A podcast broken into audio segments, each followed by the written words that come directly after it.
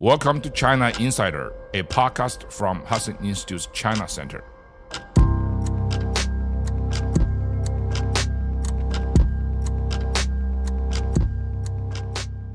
It's Tuesday, January 9th, and we have three topics this week.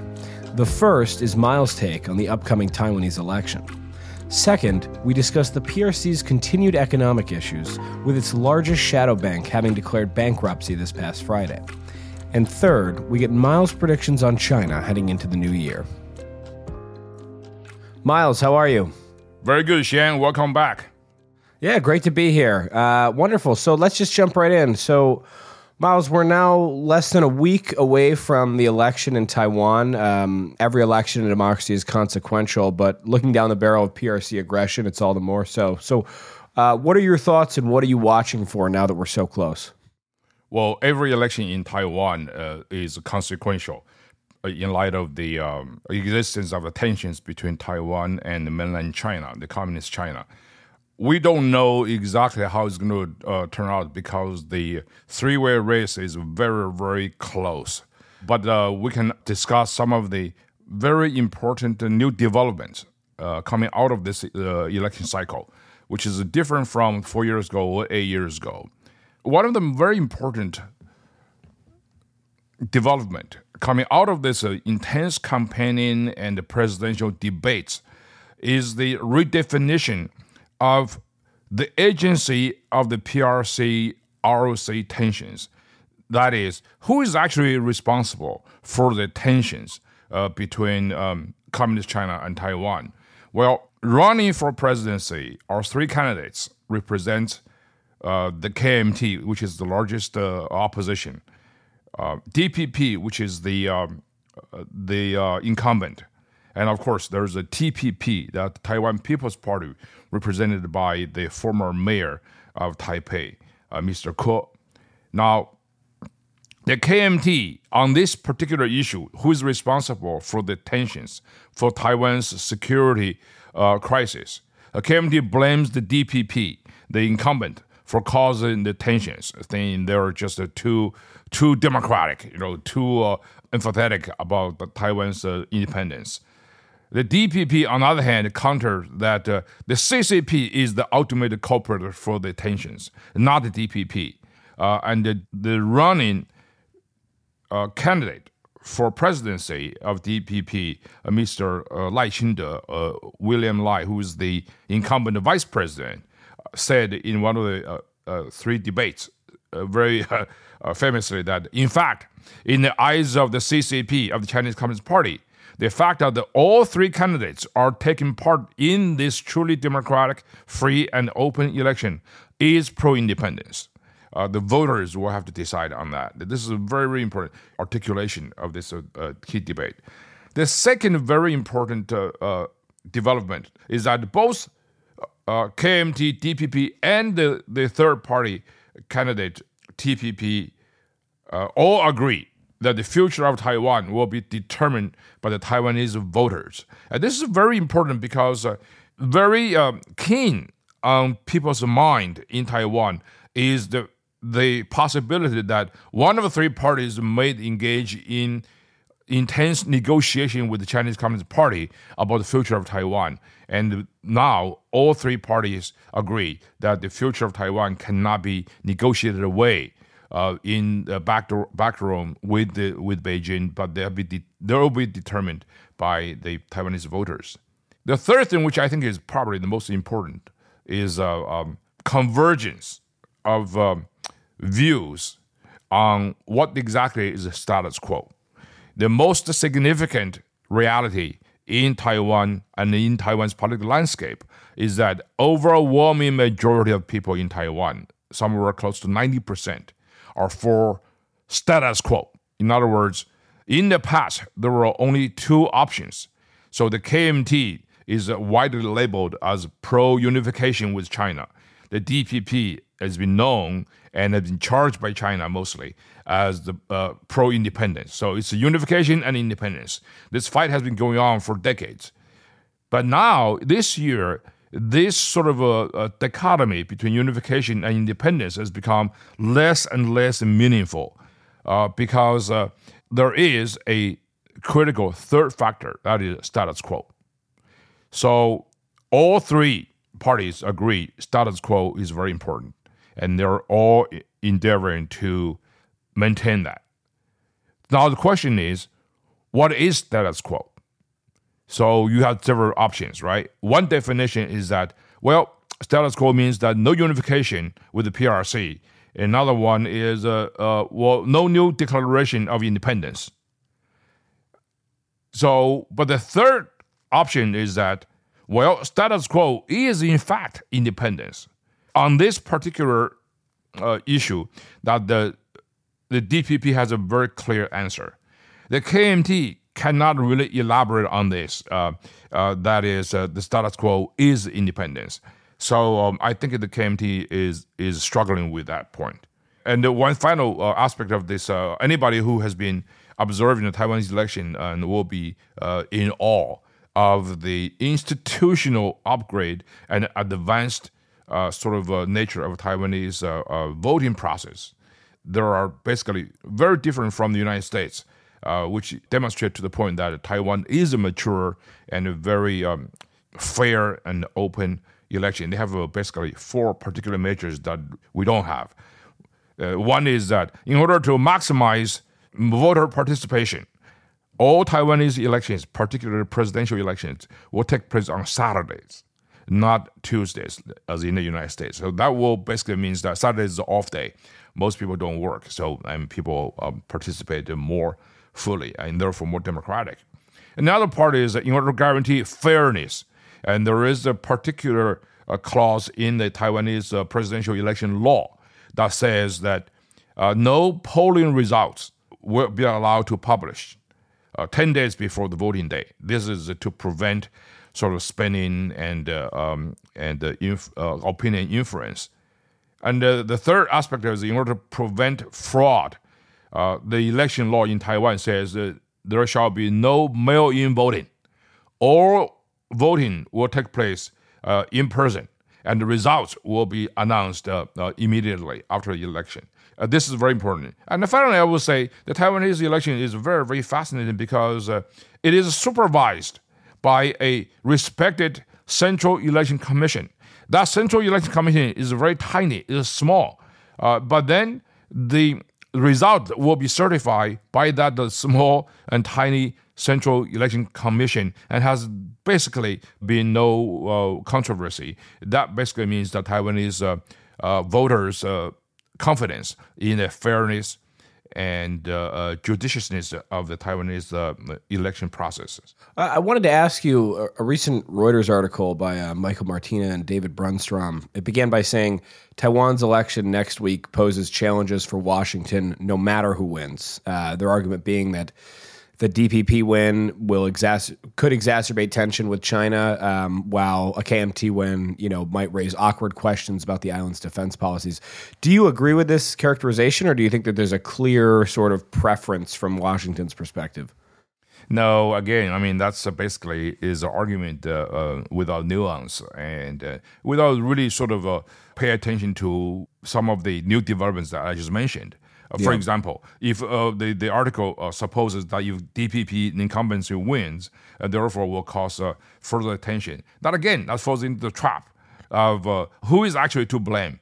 Uh, for the attention. I mean, they blame the DPP. I mean, they blame the victims, right? So the real culprit causing attention actually is the Chinese Communist Party. I mean, that's why it's, it's not going to be. Uh, unfortunately, some uh, pretty much like you know um, deluded uh, think tank uh, policy makers in Washington D.C. are making the same argument. It's kind of silly, as uh, exemplified in the recent uh, uh, publication of the article in the uh, magazine Foreign Affairs. So that has been widely rebutted and, and de- debunked. So I don't think that's what's going to be happen. The KMT obviously is the biggest opposition, but again, KMT agree with DPP on many things. There's more agreement even though they don't openly sort of admit it, this agreement between KMT and DPP. Because, for example, the KMT actually agree uh, very clearly that they do not endorse the one country, two systems formula. And KMT also agree uh, the future of Taiwan will be determined by the Taiwanese voters. So there's no security dilemma here of any significance uh, portion here. So I, I, I really don't buy that argument uh, that uh, is so obsolete and uh, without really sort of a, a, foresight. No, that certainly makes sense. And I guess just as a last question, from a U.S. perspective, uh, the Taiwanese election is almost entirely about China.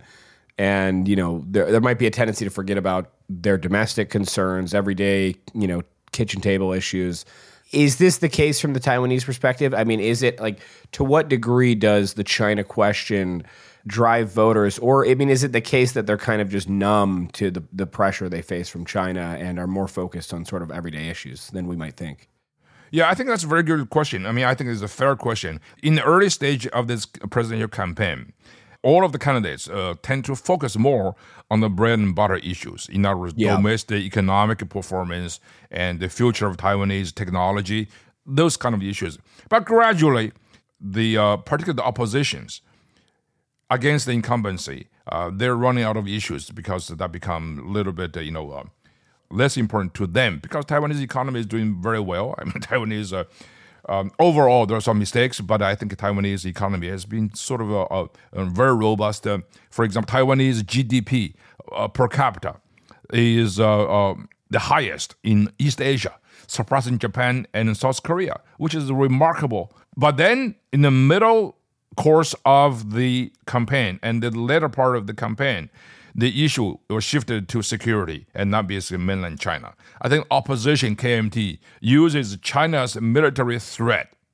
this pledge to use force to take over Taiwan as a sort of you know uh, a campaign issue to scare the voters and uh, and they uh, label DPP too cantankerous too aggressive. And DPP say, hey, listen, you know, um, uh, whatever we do, whatever we say, if if CCP doesn't like you, they're going to you, uh, threaten you with force. So that's basically, you know, in the second part. And currently, I think the the issue of dealing with the mainland China has become dominant.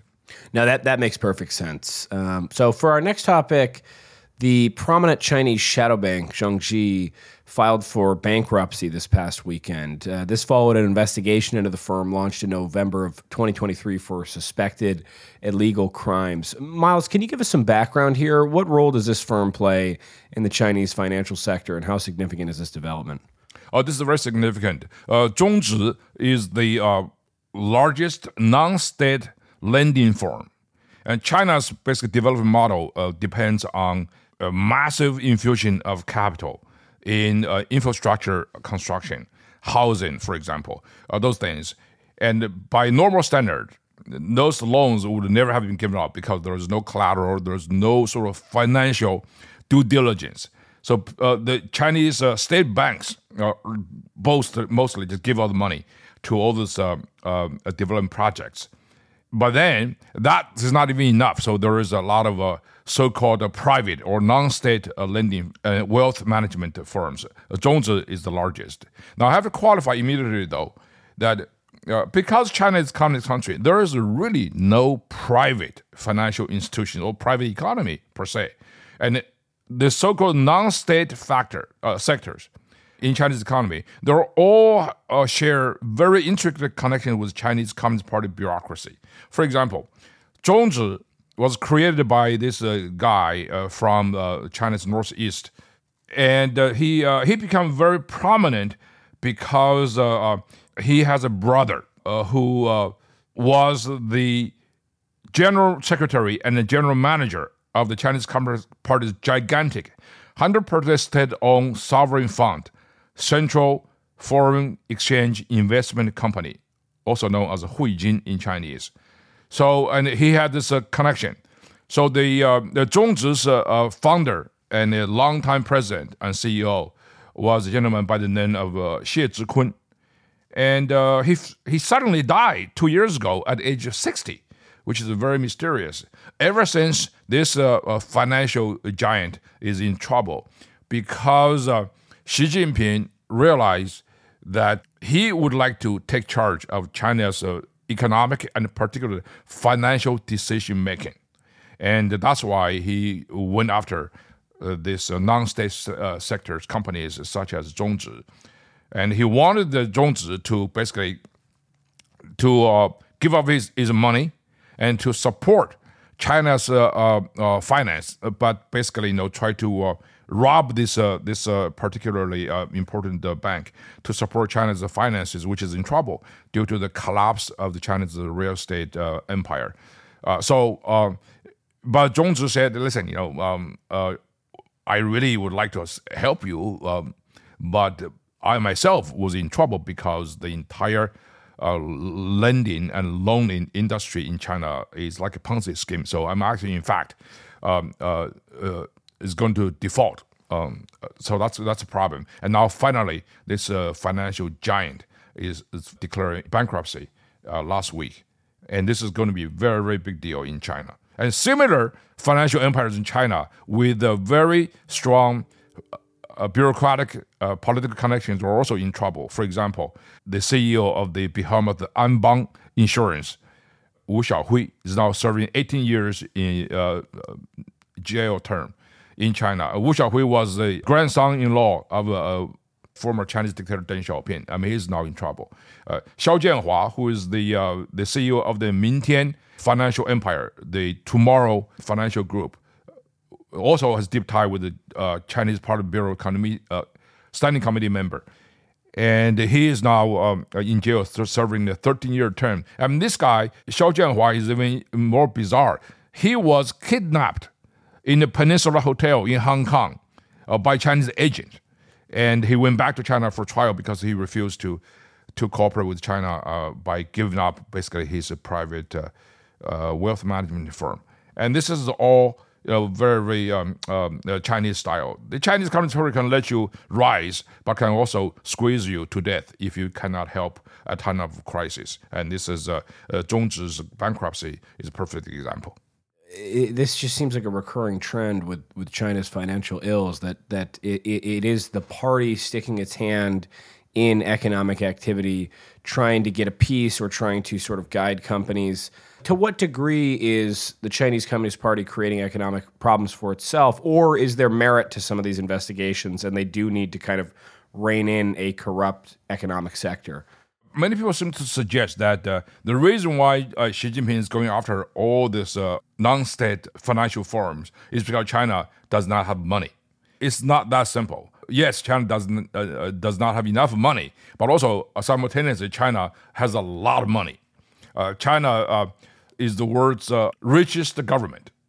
It has a, a foreign currency re, uh, reserve of over three trillion dollars, the largest of any government in uh, in the world.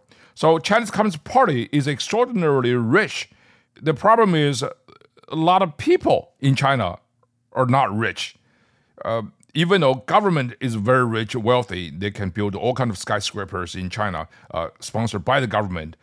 Uh, but the, the people's income is pretty pretty low, right? Uh, we talk about this on this program many uh, many times uh, many times.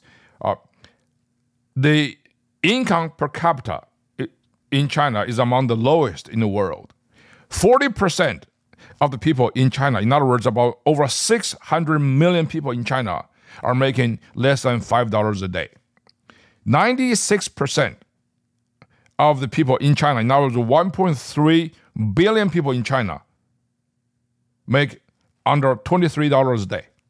This is according to uh, China International Capital Corporation Limited, uh, Zhongjin's uh, uh, statistical analysis.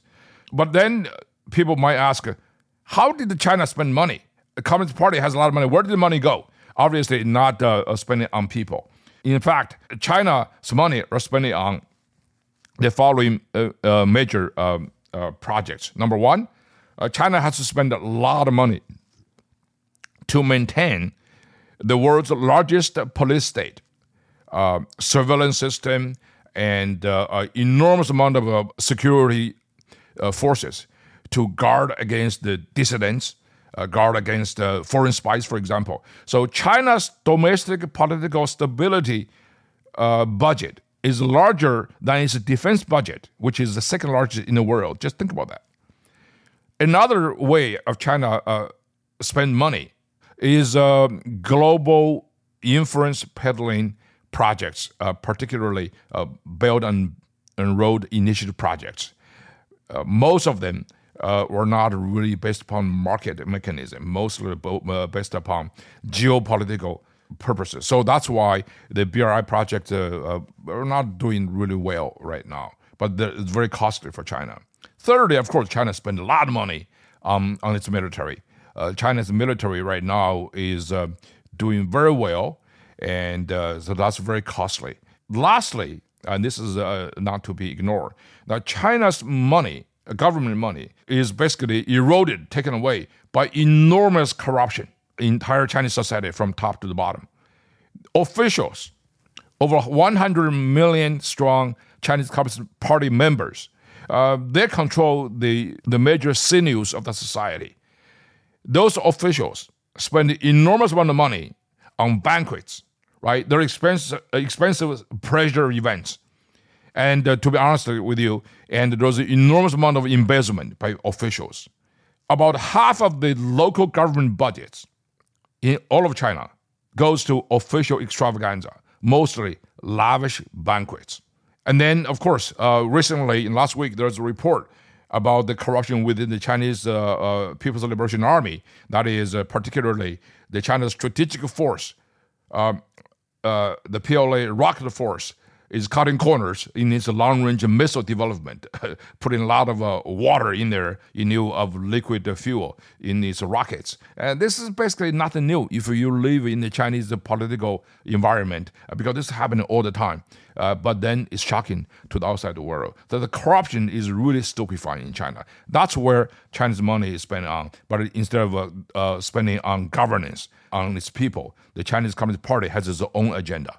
For our last question, I, I, thought we'd go a bit broader. Now that we're at the beginning of 2024, Miles, uh, it seems like it's a good time to ask you, you know, what are your thoughts and predictions heading into the new year? Do you have any sort of general trends you anticipate or, or, or things uh, with respect to China? Well, many of the things that have been going on in China's global uh, uh, outreach uh, are going on, but in a sort of a, but the, you can see there's some new patterns emerging. Let's just talk about BRICS, for example the BRICS is the um, uh, initially started as a, as a trade group, but now it's becoming more political and geopolitical.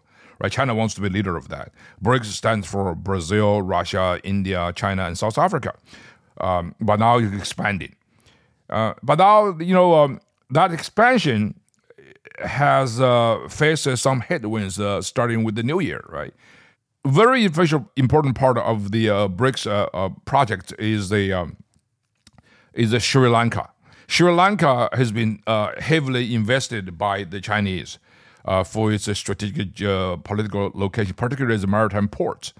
Uh, but Sri Lanka uh, is now under enormous pressure by one of the BRICS members, uh, that is India. So India put a lot of pressure on Sri Lanka. So Sri Lanka now just issued a ban on all Chinese ships to dock in Sri Lanka ports for a year. This is enormous development. China was taken, is taken by surprise. Not only that, in its uh, uh, recent BRICS uh, conference in South Africa, it's been announced that uh, scores of countries uh, want to join. But one of the most important countries, Argentina, uh, has a new election and it has a different leadership team. So Argentina has openly announced that the, uh, it has changed its mind. So Buenos Aires uh, is going to basically uh, decline uh, the invitation to join um, BRICS. So it's a, it's it's a problem. But then, of course, uh, starting with the new year of 2024, you see this uh, rapid halt of international investments going to China, causing panics. Most of the firms uh, in uh, major firms in, in the world are exiting China. So decoupling is is, um, is happening. Uh, you might also see uh, the uh, the continuation of the Biden administration's uh, trade policy on China. that has been sort of started. That was started in the Trump administration. The U.S. has decided to continue its trade tariffs on Chinese imports. and this is going to stay. Um, all sanctions on Chinese uh, companies and entities that has human rights violations or a, a violation of U, U.S. law sanction regimes uh, remain unchanged. So um, there's, there's, even more sanctions added on a monthly basis. On war in Ukraine and Gaza, obviously, this is major um, developments in the world. But China's role uh, of, uh, uh, of fake neutrality is being increasingly exposed as fake because uh, we have discovered that China, even though there's uh, no direct assistance of lethal weapons to either Russia or uh, Hamas, but they have been uh, playing a very important role. China has been playing a very important role in buttressing the economic uh, system of Russia, for example. China has uh, shipped enormous amount of uh, dual-use uh, equipment, trucks, uh, cars, automobile cars, and aircraft and drones, for example. I mean, to Russia uh, for uh, to support Russia's uh, war machine, and also, of course, buying Russia oil um, in violation of international sanction regimes. Now, we just saw the report last week. The Israelis have discovered huge cache of Chinese-made weapons. Uh, we don't know whether those were directly shipped by China or uh, China sent these weapons to Hamas by a third party. But the fact that, that the Chinese uh, are supporting Hamas directly or indirectly, so that's a that's a, a, a becoming a very very um, new phenomenon. The most uh, um, obvious one, of course, is the intensification of China's aggression in the South China Sea and Taiwan Strait, uh, Persian Gulf, and the Red Sea. So Chinese naval forces have been causing trouble. Um, you can read that uh, uh, in international uh, in news reporting. So all in all, um, I think emerging out of all this new development in 2024, we can see two major narratives. Uh, this will emerge as dominant, I predict, for 2024. That is, number one, China has always tried to portray the United States as its only enemy and that narrative is not going to work because uh, it's increasingly clear that in 2024, the issue of the world is not China versus the United States. It's rather it's going to be China versus the rest of the world. Number two, uh, I think you know uh, the new trend in 2024 is that China will be further isolated internationally. So I'll just stop right there. Well, I think that's a great note to end on. Miles, thanks so much. Uh, look forward to doing this again next week. All right. Thank you for having me, and uh, look forward to further discussion next week.